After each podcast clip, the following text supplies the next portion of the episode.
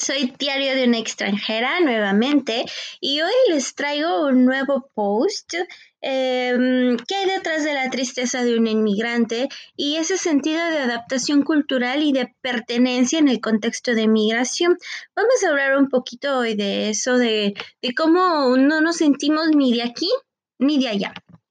Bueno, eh, como ustedes saben, siempre han existido flujos migratorios en el mundo. Desde tiempos inmemoriales, la gente se moviliza, deja el lugar donde nació por diversas razones, por uh, cosas económicas, por huir de una guerra, por una persecución política, por mejorar las condiciones de vida, por estudiar. Normalmente nosotros lo hacemos en mi caso en México, yo vivía en una ciudad y por estudiar la universidad me movía a otra por por tener una mejor educación o simplemente por, por conocer. Hay mucha gente que le gusta mucho viajar y entonces pues se vuelve un inmigrante porque va a diferentes países y al final de cuentas siempre es nuevo en un lugar y siempre va a haber una adaptación cultural. Las razones son muchas y los mecanismos igualmente variados. Cualquier sea la razón, todos los inmigrantes viven un proceso de adaptación cultural.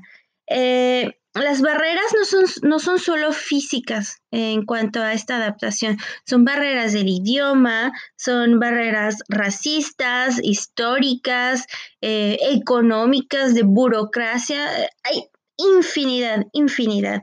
Eh, hay personas que son muy orgullosas, están muy orgullosas de su país y entonces pues quieren que les hables en su idioma. A mí me pasó la primera vez que yo llegué aquí a, a Francia eh, yo ya sabía el francés, no tan bien como lo sé hoy, pero ya sabía hablarlo. Y para mí se me hizo muy fácil llegar a la estación de tren, muy feliz. Y lo primero que hice fue hablarles en inglés, porque pues me daba miedito, la verdad, me daba miedo hablarles en francés les juro que nadie me peló, nadie me hizo caso. Y yo dije, ay, no puede ser, me voy a quedar aquí atorada en la estación. Pues bueno, dije, ok, voy a hablarles en su idioma. Y en cuanto pronuncié palabras en, en francés, yo creo que hasta las dije mal y, y una, no sé, todo, todo mal, yo creo que lo dije. Pues me ayudaron, me ayudaron en la estación de tren. Entonces, podemos encontrarnos con estas barreras del idioma o nuestras propias barreras psicológicas y creencias que, no nos hacen desarrollarnos bien en una sociedad. Entonces, eh, es como un pequeño pero, un pero que hay ahí, pero que nosotros mismos nos hemos puesto. Es una, una barrera que tenemos que escalar nosotros solos.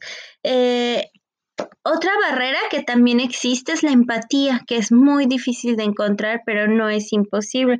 Es solo cuestión de ponerse en los zapatos de la persona que ha cambiado de país y, híjole, en lo personal para mí ha sido muy, muy difícil que otras personas que son de aquí, de Francia, que son franceses, se pongan en mis zapatos. Incluso hasta a veces mi esposo batalla porque yo le digo, es que híjole, es que no sabes lo que se siente cambiar de país, eh, cambiar de amistades, eh, incluso hasta de familia, o sea, no la cambias, sino que incluyes una nueva familia, pero muchas veces es, difícil porque ellos no entienden todo lo que has pasado como migrante o lo que has sufrido también como migrante. Hay muchas dificultades en este proceso de adaptación uh, cultural Podemos pensar en lo difícil que es llegar a un país en el que se habla otro idioma, como lo acabo de decir, quizás con una gramática y ortografía radicalmente opuestas a las de nuestra propia lengua. Y muchas personas llegan a, países sin, sin, hablar el idioma y, híjole, ha, de ser súper, súper difícil para ellos. Eh, tanto en lo psicológico como en lo social y, para encontrar trabajo. Eh, también es muy duro asimilar las costumbres distintas al tiempo que se intenta mantener la identidad propia. Eh, estamos tratando nosotros de, de, continuar con nuestra propia identidad y nuestra propia cultura, pero al mismo tiempo asimilar las costumbres de este nuevo país ¿En qué punto está la frontera entre la asimilación y la copia cultural? ¿Dónde? qué tantos elementos culturales debe incorporar alguien en otro país sin perder lo que siempre ha sido y cómo lograr adaptarse sin perderse en el camino. Estas preguntas son súper importantes y debemos de, de tenerlas muy en cuenta todo el tiempo. Las dificultades económicas y burocráticas merecen, de verdad, merecen un punto y aparte y un otro y otro capítulo porque son, híjole, cosas muy difíciles. Cuando estás acostumbrado a tu país a hacer las cosas de una manera y llegas a otro, wow, uf, se, es, es difícil para un inmigrante no es solo decidir ir a vivir a otro país y lograrlo y decir, oh, yupi, ya, ya estoy aquí. No, no, no, no. Se requiere una gran inversión económica, un esfuerzo logístico y superar una gran cantidad de trabas para establecerse de forma sólida, para trabajar o estudiar, hacer la vida cotidiana, hacer nuevos amigos, tener un día a día tranquilo, con una nueva rutina en otro país y a veces no es evidente, a veces lo pasamos por alto y a veces la gente no se da cuenta de lo que nosotros estamos viviendo, lo que estamos sufriendo por dentro, lo que tenemos en nuestras mentes. La gente no, no puede comprender que todo es nuevo para nosotros. Después están los aspectos emocionales en los que normalmente no se pone atención. Quizá incluso las personas que simpatizan con los inmigrantes piensan en ayudarlos en términos legales, económicos, pero hasta ahí. Es, raro que piensen que esas personas dejaron todo lo que conocíamos o que conocían para llegar a, donde están hoy en día. Incluso quienes salieron de su hogar por razones buenas, como un mejor empleo, una posibilidad académica, están lejos. Y allá en lo que era su hogar, la vida sigue. Las amistades se pierden, las ciudades cambian, la gente querida fallece, etc. ¿Por qué digo las amistades se pierden? Mm, se necesita tener una amistad muy, muy sólida y, que también tus amigos comprendan que hay, en mi caso, siete horas de diferencia y que, y que cada uno continúa con su vida que tiene en su país y nosotros estamos comenzando una vida desde cero y, y, queremos platicar con ellos y contarles nuestras aventuras y tragedias, pero siete horas de diferencia o están trabajando o están dormidos o ya están ocupados y ya no coincidimos, entonces comenzamos a perder un poquito esa amistad que teníamos antes. Eh, de verdad es, es muy difícil y, debemos ponernos la pregunta si estamos capacitados para, para cambiar de país y para vivir em, todos estos cambios nuevos que, que, estamos viviendo. La pregunta que, tenemos en la mente de nosotros como extranjeros es, ¿dónde queda el hogar? ¿Dónde queda nuestro hogar ahora?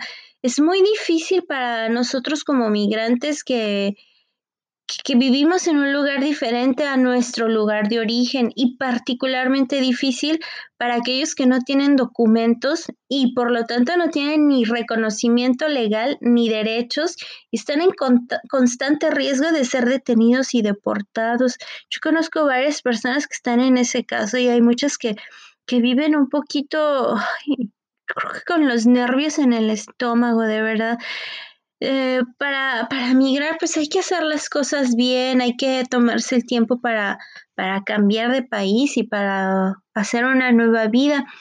Mm, ¿Cuántas veces hemos escuchado que no hay lugar como el hogar? Hogar, dulce hogar, pero ¿qué es el hogar? ¿Dónde se queda este hogar? ¿En donde naciste o en donde estás creciendo? La definición de hogar es particularmente compleja para un migrante, para quien el sentido de esta palabra ha sido trasladado, pues el lugar de origen está necesariamente separado del lugar de estancia. Es, es, el hogar, el lugar donde están tu familia, tu comunidad, tus ancestros. Es el lugar, el lugar donde actualmente estás o donde te estás dirigiendo o al que estás regresando. La noción de hogar es especialmente compleja para nosotros. Es verdaderamente difícil aceptar esta nueva realidad, pero les digo, no es imposible. No es imposible porque después, quería decir porque después de de aceptar todos estos cambios, llega un momento en que reflexionas y dices, ok, ya viví los procesos de adaptación, ya viví los procesos de, hacer mis documentos nuevos, de obtener cosas nuevas. Entonces ahora sí puedo pasar a, a otra cosa, darle vuelta a esta página y comenzar mi nueva vida en mi nuevo país. Pues bueno, chicos, eh, la verdad es que este tema es verdaderamente amplio, es muy, muy, muy, muy grande. Yo podría continuar a hablar, hablar, hablar, hablar, pero pues no los quiero aburrir, quiero dejarlos, quiero dejar el tema hasta aquí porque probablemente lo voy a continuar. Eh, me encantaría hablar de de esta salud mental de nosotros como extranjeros, de todos los procesos que estamos viviendo en este momento, de dejar nuestra familia, nuestras cosas conocidas y llegar a un país el que, el que pensábamos conocer, pero que nos da muchas sorpresas cuando ya estamos viviendo en él. Yo les digo a, mis amigos y a mi familia, una cosa es venir de vacaciones y otra totalmente diferente es venir a vivir aquí, vivir 24 horas y saber lo que es eh, ser un extranjero, eh, saber lo que es ser, eh, lo que es un francés y vivir con ello y aceptar todo este proceso de migración. Bueno, pues los dejo hasta aquí. Espero que les haya gustado este podcast y les mando un gran, gran, gran abrazo eh, fresquecito. Ahora es un abrazo fresquecito porque ya tenemos calorcito. Los quiero y cuídense mucho y feliz fin de semana. Bye.